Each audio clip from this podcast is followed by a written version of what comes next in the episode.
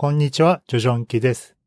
リーディング NLP 忍者第23回の放送を開始します。リーディング NLP 忍者では NLP 自然言語処理の論文に関する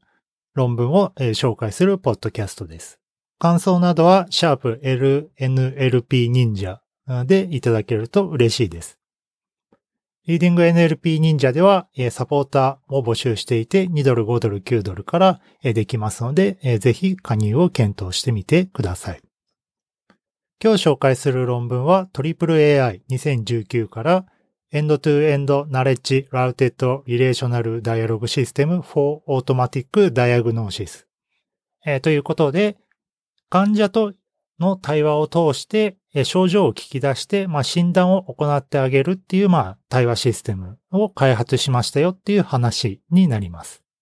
で、医療診断システムっていうのは、まあ、結構やるのが、まあ、難しいなっていうのは、まあ、想像に難くないところではありまして、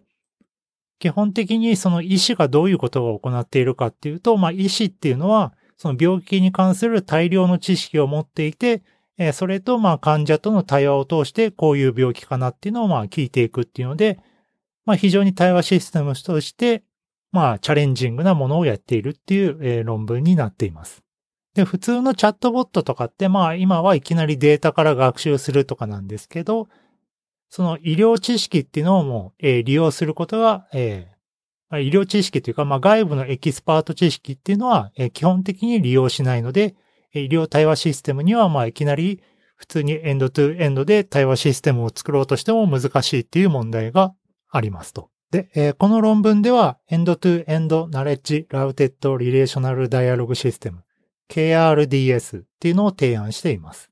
これは何をやっているかっていうと、まあ、主に対話制御なんですけど、トピック遷移をするときに、えー、豊富な医療知識っていう、豊富な医療知識グラフっていうのを取り込んで、えうまく行動を決定していきますよっていう対話システムになっていて、特にナレッジラウテッド DQN、KRDQN っていうのは、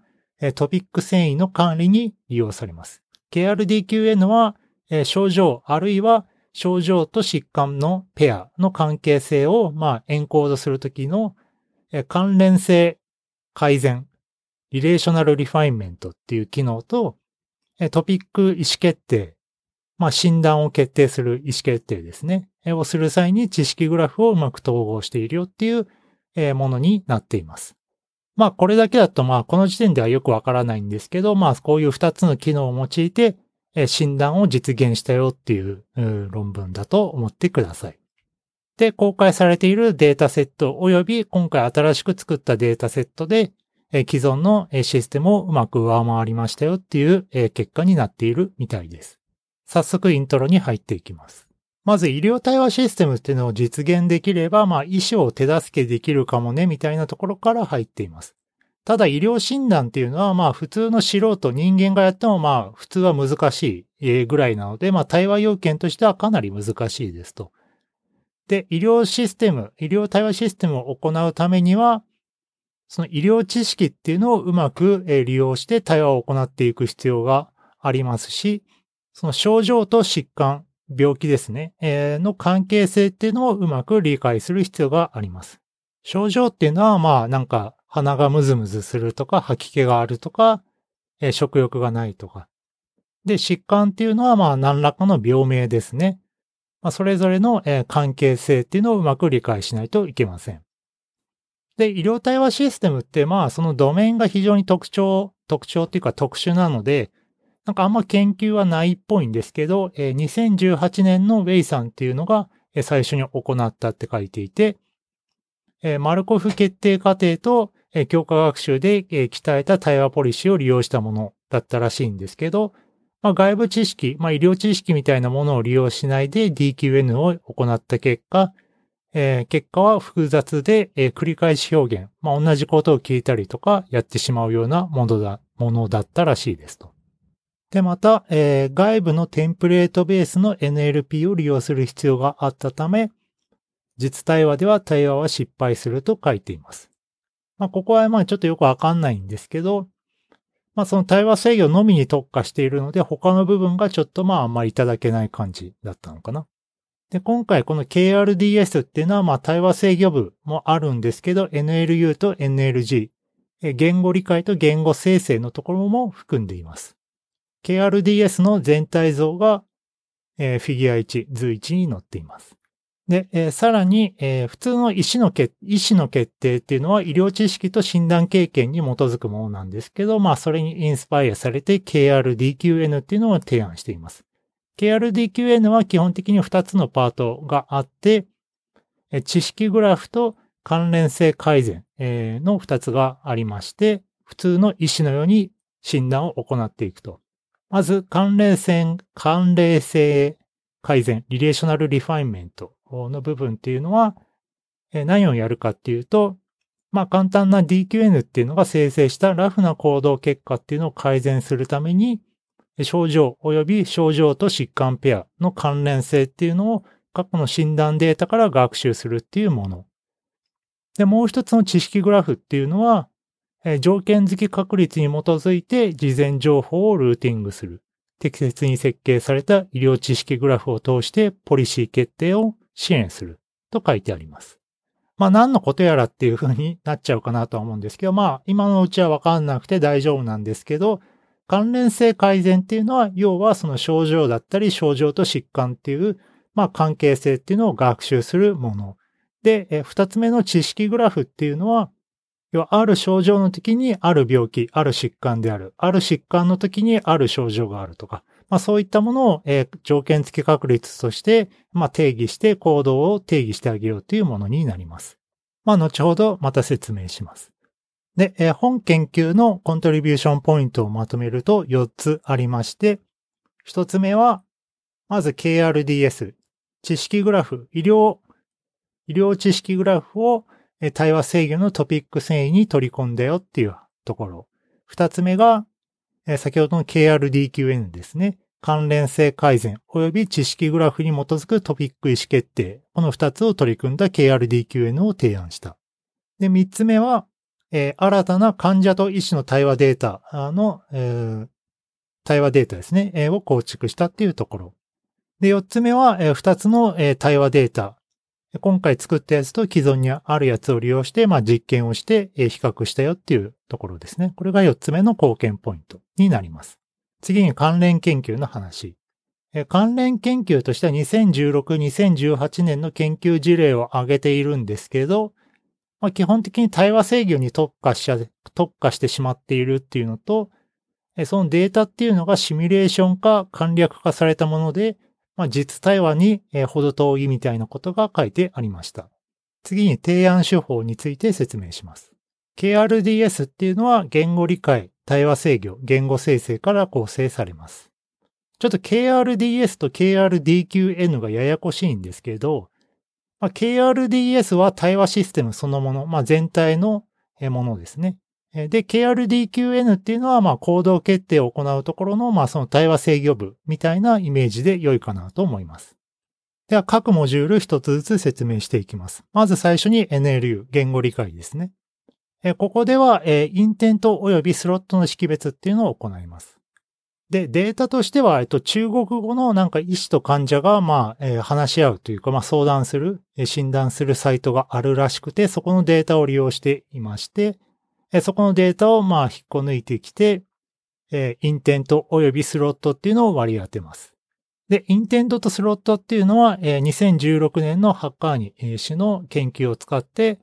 え、同時に行います。えどうやるかっていうと、ByLSTM、ByLSTM を利用してスロットとインテントを同時に引き出しますと。で、さらに、えコンテキスト理解、え複数ターンになるんですけど、どうしたかっていうと、ここはルールベースで対話状態を、え更新したようです。え、といっても、まあ、症状状態を、まあ、記録するだけですかね。まあ、鼻がムズムズするチェックみたいな感じですね。で、各症状っていうのは、まあ、スロットとして固定ベクトルで表現しています。では次に、えー、メインの対話制御部のところ、ポリシーラーニング with KRDQN っていうのを見ていきます。えー、まず、対話制御はユーザーシミュレーターを通して対話制御を学習していきます。で、えっ、ー、と、システムアクションとユーザーアクションがあるんですけど、まあ、どういったものかっていうと、まあ、症状を伝えたり、えー、尋ねたり、えー、症状を否定したり、えー、確認したりっていったような、えー、行動がメインで、まあ基本はその症状と、えー、また、えっと、診断を行う行動になっています。で、えー、状態 ST っていうのを定義していて、えー、その中にはユーザーとエージェントの前回の行動及び、えー、基地の症状表現及び現在のターン情報を含んでいるみたいです。で、えー、強化学習なので、まあ、報酬が設定されていて、え、成功した診断にはプラス44、失敗した診断にはマイナス22。で、また、え、各ターン進むにつれてマイナス1のペナルティが発生します。まあ、ちょっと面白いのは普通タスク思考対話だと長い対話に対しては、え、どんどんペナルティを与えるんですけど、今回は、え、成功及び失敗の事例に対して、え、ペナルティっていうのがま非常に小さいっていうのがわかります。これはまあ医療診断を行うっていうことを考えるとまあ妥当かなと思っていて、その要は、まあ診断が長くなる分、その問診が長くなる分にはあんまり構わないんだけど、ちゃんと確かな自信を持って診断をしてねっていうふうに対話システムを鍛えたいっていう気持ちの現れかなと思います。この報酬に関しては、後ほどいろいろ変えて実験をしています。で、今回、え、DQN ベースっていう風になっていて、まあ、フィギュア2、えー、図2に対して、えー、コードをどう決定したかっていうのが書いています。ここちょっとややこしいというか、まあ、いろいろやってるんですけど、え、3つの行動っていうのを出して、それを組み合わせて、え、行動として、最終的な行動として決めているみたいです。じゃあ、その3つの行動を1つずつ説明していきます。まず1つ目が Basic DQN。って書いてあるんですけど、まあ、えっ、ー、と、普通のフィードフォワードの MLP を使っていて、しかもまあ、ワンレイヤーで表現と。状態 ST を入力して MLP プラスレルーに入れて、ラフコード ATR っていうのを得ます。これは時刻 t におけるラフコード R ですね。のコードを得ます。これが一つ目。で、二つ目が relational refinement、関連性改善というところですね。これはどうやるかっていうと、先ほどのラフ行動に対してマトリックス R、これは D×D の学習パラメータになっているんですが、これをかけて ATF っていうのを得ます。これは何かっていうと、その R、その行列 R ですね、が重要になっていて、これは各要素っていうのはまあ症状あるいは疾患になっていて、ある症状とある疾患、ある症状とある症状、ある疾患とある疾患みたいな形で各組み合わせの、まあ、重みパラメーターみたいになっていて、まあ、それを学習してほしいっていう感じで入れているっていう感じですね。で、この R っていうのを、えー、まずは統計情報、まあ、事前にあるデータセットから、えー、計算して、えー、初期化をして、えー、使ったみたいです。で、えー、この ATF が2つ目。3つ目がえー、ナレッジラウテッドグラフっていうので、えー、知識有効グラフ、えー、を利用します。まあ、要は、えっと、医師っていうのは患者との、えー、患者から自己申告、こんな症状があるんですけどっていうのを聞いて、えー、疾患候補っていうのを絞って、まあ、問診をして絞ってっていうのを繰り返すわけですけど、まあ、このプロセスを模倣するような感じです。え、これはフィギュア2の右側の部分になっていて、えー、ノードとエッジで表現されている、まあ、有効グラフになっています。えノードは、え各疾患あるいは、え症状を表していて、そのノード間をつなぐエッジっていうのは、え重みになっています。要は、え疾患と症状の、まあ関連性みたいなのが重みとして現れていきます。で、えこれに基づいて、えある症状だったら、ある疾患、ある疾患だったらある症状みたいな条件付き確率を表現します。それを計算するにあたって、まず事前確率、ある症状である事前確率、P プライヤーシンプトンっていうのを計算します。これはどうやって計算するかっていうと、まず医師から問い合わされた症状に対して、それが関連疾患として陽性であればプラス1、陰性であればマイナス1っていうのをセットします。え他の場合、not sure あるいは not mention とかであれば、データセットから事前確率がセットされます。で、これを利用して、えー、まず、えー、疾患の確率、プロバビリティのディジーズですね、えー、の確率を計算します。これを、えー、式3に載っていて、どうやって計算できるかっていうと、まあ先ほどの P プライヤーシンプトン、ある症状の事前確率に、え、ある症状である疾患である確率 disease given symptom ですね。をかけてあげる。要はまあベイズの定理になっていて、え、そこからまあ、え、症状をベースにある、え、疾患の確率を計算します。で、え、逆もしかりで、ある疾患の確率っていうのを計算する際に、え、ある病気の事前確率に対して、その病気である場合、こういう症状が出るっていう条件付き確率をかけることによって、症状確率っていうのを得ます。で、これで、プロバビリティのディジーズとプロバビリティのシンプトンが出るので、それをコンキャットすることで、知識に基づく行動確率 A の TK っていう形で定義しているみたいです。で、この A の TK が3つ目です。まあ、ここややこしいのでもう一度言うと、3つの行動っていうのを計算します。1つ目は MLP、Basic DQN と呼ばれるところで計算する ATR、ラフ行動ですね、を計算。2つ目は relational refinement、関連性改善ということで、マトリックス R を使って、計算した ATF。で、え3つ目は、条件付き確率をベースにした、もの ATK っていうのを利用すると。で、これを基本的には、足し算することによって最終的なコード AT っていうのを得ます。まあ、ここの部分がこの論文の、まあ、KRDQN に該当するところで、まあ、コアの部分に該当します。まあちょっと、えー、説明がややこしかったかなとは思うんですけど、まあ何がやりたいかというと、基本的にはその症状あるいは、えー、疾患のまあペアですね、えー、をまあ、うまく学習するためにいろいろなまあ計算を導入して、えー、行動を決定しているよっていう、えー、理解をしていただければよいかなと思います。で、えー、プラス KRDQN の出力レイヤーには症状フィルターっていうのを入れているみたいです。これは、えっと、リピートリクエストを抑えるためって書いてるんですけど、要は一度症状を聞いたらその症状は効かないみたいなフィルターを入れてるのかなと思います。まあ、ちょっとヒューリスティックですね。で、えー、対話制御部は終わってユーザーシミュレーターの話に移ります。えー、これは、まあ、えっ、ー、と、アジェンダベースのユーザーシミュレーターを採用していて、えあるゴール G を与えてユーザーをシミュレートするっていうものです。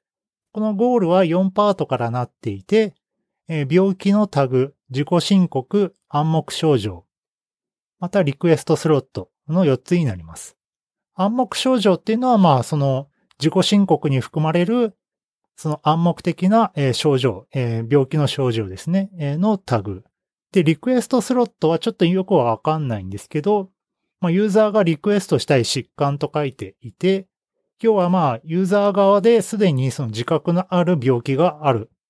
場合になんか埋まっているのかなという思います。で最後に NLG、言語生成部分は、えー、各アクションに対して4つから5つのテンプレートを使って、えー、生成モジュールを作ったらしいです。要はまあテンプレートで生成したと。まあ単純かなと思うんですけど、まあ過去研究は1テンプレートとか使って相当シンプルらしいので、まあそれよりはまあ複雑というかまあ多様性があるよみたいなことを言っています。まあ、これを利用して、えっと、DQN を、えー、うまく鍛えていったっていう感じらしいです。では実験に移っていきます。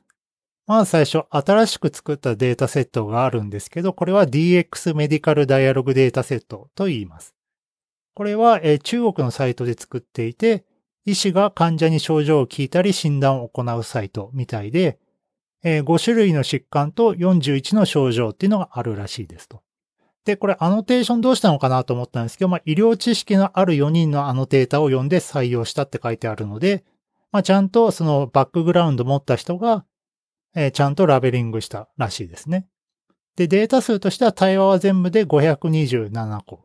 なので、まあ、割と小規模、小中規模ぐらいのデータセットなのかなと思います。で、これに加えて既存研究、えー、ウェイさんが2018年に行ったデータセットっていうのがあって、これはまた別のウェブサイトから収集したやつらしいんですけど、これを MZ データセットと呼びます。これは4種類の疾患と66の症状を含みます。で、えっと、このデータセットちょっと限定があるらしくて、まあ、ユーザーゴールしか含まれていないと書いています。ちょっと他にもなんか含まれている気はするんですけど、まあ、それによって、えー、評価をするときに、DX データセットほど、いろいろ評価できなかったっていうことが、まあ、書いてあります。で、今回実験を行う上で、え評価のメトリクスの話をするんですけど、まあどういう尺度を使ったかっていうと、正しい、えー病気の診断率っていうのを対話正解率として定義しています。で、これは、えーウェイラの2018年の研究と一緒。で、今回はさらに、マッチングレートっていう指標も新たに導入していて、これは、えーシステムが暗黙的症、暗黙症状ですね、えーを尋ねることができたかっていうもので、その自己申告に含まれる暗黙症状をどれぐらい探せたかっていうレートに該当します。では実験結果を見ていきます。まず MZ データセット、既存のデータセットを使った、えー診断正解率っていうのがテーブル3に載っています。ベースラインとしては、えー既存研究を使っていて、SVM を利用したものを2種類。ベーシック DQN、彼らの提案手法を1つですね。で、プラス、えー今回自分たちの手法として、えー KRDS があるわけですけど、その KRDQN の中には、 relational refinement と knowledge-routed、えーグラフを使ったわけですけど、まあそれをそれぞれ一個ずつ取り除いたえものと、まあフルの KRDS を比較しています。で、結果を見ると SVM ベース、えーこれは2つあるって言いましたけど、えー暗黙情報、暗黙少女情報を利用したかどうかで、え場合を分けていて、暗黙情報も利用した方が診断正解率が向上しているよっていうふうに書いています。まあ、その暗黙情報、暗黙の症状情報ですね、をどう利用したのかはちょっといまいち、データとしてどう表現したのかわかんないんですけど、まあそういった要素も大事だよっていうことを言っています。で、さらに、えー彼らの手法よりも、8%ほど今回の KRDS は高いっていうのが分かりました。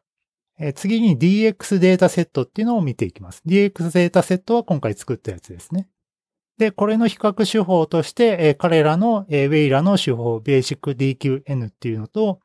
え2018年に提案された Sequist っていうなんかビリーフスパンをえ保存したりリクエストしたりできる、タスク思考対話のまあ良いシステムがあるらしいんですけど、それを持ってきています。で、結果を見てみると、まずベーシック DQN、ウェイラの研究だと、まあ、明らしい診断正解率はまあそこそこ高いんですけど、マッチングレートが低いと。そのためにその理にかなわない質問をしたり、症状を繰り返し聞いてたりしたっていうふうに書いてます。で、それに加えて今回の KRDS っていうのは高い正解率、一番高い正解率を出していて、さらにマッチングレートも高いっていうのが分かりました。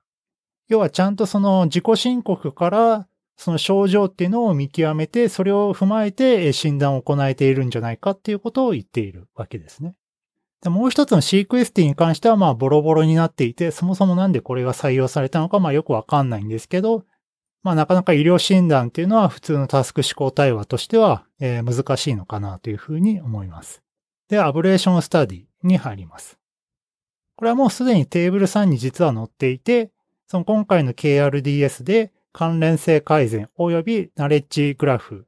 をそれぞれ取り除いたものも比較しているんですけど、まあどちらも性能が悪化しているので、え両モジュールとも性能に寄与しているっていうのが確認できます。で、さらにもう一種類あって、関連性改善を、計算するところ、ATF を計算するところで、マトリックス R っていうのがあったと思うんですけど、それを、今回初期化したときに、まず、えーデータセットの統計情報を使って初期化したっていうふうに書いてましたけど、えーこれをランダムにするとどうなるかっていう結果も書いていて、まあ、ランダムにしてしまうと、まあ、結果が落ちてしまうっていうのがあるというところで、その R の初期化っていうのも重要だよっていうふうに書いていました。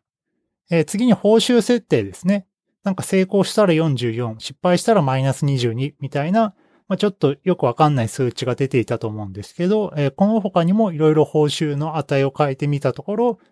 まあまあ、えーどれも似たような結果になっていて、えー既存研究よりも高い性能を出したよっていうのが確認できます。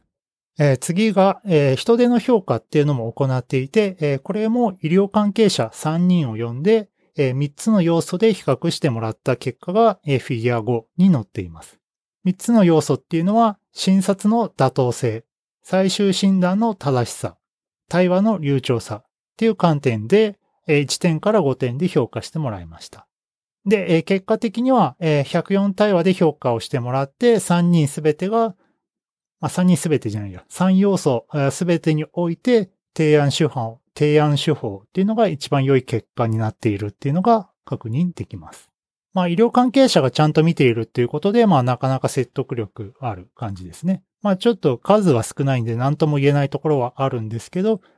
まあちゃんと人、しかもエキスパートが見てもいいものができているっていうのがわかります。で、最後は訂正分析をしています。何かというと、2つのユーザーゴールを与えた時の例が載っています。1つ目の例として、ベースラインと KRDS のえ対話の遷移が載っているんですけど、結果的にどっちも成功しているんですけど、えベースラインの方は、えなんと1ターン目でいきなり診断を下してしまっていると。あで、これに対して KRDS は、えまだ他にも考えられる疾患があるから、え絞り込みを行った上で診察を行っているっていうので、まあ、対話が長くなっていると。なのでまあ短くなったベースラインの方が普通のタスク思考対話だったら良かったんですけど、まあ医療対話っていう性質を考えると、まあ他の可能性とか、間違えてしまう可能性があるとすると、まあ問診をちゃんと長くして、信頼性を確保した上で、診断を行えているっていう例になります。で、二つ目の例は、二つ目の例では、ベースラインが正しい疾患に関連しない、関連しない質問を繰り返してしまっているっていうのが確認できます。要は KRDS と異なって医療知識っていうのを持っていないので、まあ割と的外れというか、まあランダムに聞いてしまっている可能性があるよっていうふうに指摘しています。これに対して KRDS は医療知識を持っているので、まあちゃんと、これかな、これかなっていう、まあ割と選択肢が狭まったところから、質問、問診をできているっていうのが確認できます。はい。では結論です。今回 KRDS、ナレッジ・ラウテッド・リレーショナル・ダイアログシステムっていうのを提案しました。この KRDS では対話制御をメインに言語理解、言語生成っていうのも行います。で、特徴的なのが KRDQN っていうものがありまして、そこでは症状、あるいは症状疾患ペアっていうのをエンコードするための関連性改善モジュール及び医療知識に基づくポリシー決定を行うナレッジラウテッドグラフっていうのがあって、そこから行動っていうのを決定していました。で、さらに今回は医師と患者の対話データセット、DX ダイアログデータセットっていうのも作りましたと。で、既存のデータセット及び今回のデータセット両方で実験をして既存手法よりも良い正解率、さらに症状のマッチング成功率とかも高い性能を示したよっていうのを表しました。はい、コメントです。まあちょっと医療対話システムっていうのはまあ論文としてまあ珍しいですし、まあ僕も初めて読んだので、まあ結構面白かったかなと思います。まあなかなかちょっとドメインが特殊なので、えー、みんなができる研究ではないかなとは思うんですけど、まあ非常に参考になる研究なのかなというふうには思いました。でね、ちゃんと評価とかもその医療関係者を呼んで評価したり、アノテーターも医療関係者っていうので、まあ結構説得力はあるかなと思います。まあただその、えー、ちょっと気になったのは、その使ったデータセットをもとにその事前確率とか、えー、そのマトリックス R の初期化とかをしていましたけど、まあそういった情報を用いて割とルールベースというか、まあ非常に単純なネットワークとかでも、えー、医療診断及びその症状の問診ですね、えー、とかはできたのかなとかが、まあやや気になりますね。まあ、簡単なルールベースで実は、えー、これぐらいの規模であれば診断はできてしまうじゃないかなとかも、え、ちょっと邪心ながら思いました。はい、えー、今日紹介した論文は End-to-End Knowledge Routed Relational Dialog System for Automatic Diagnosis えー、ということで、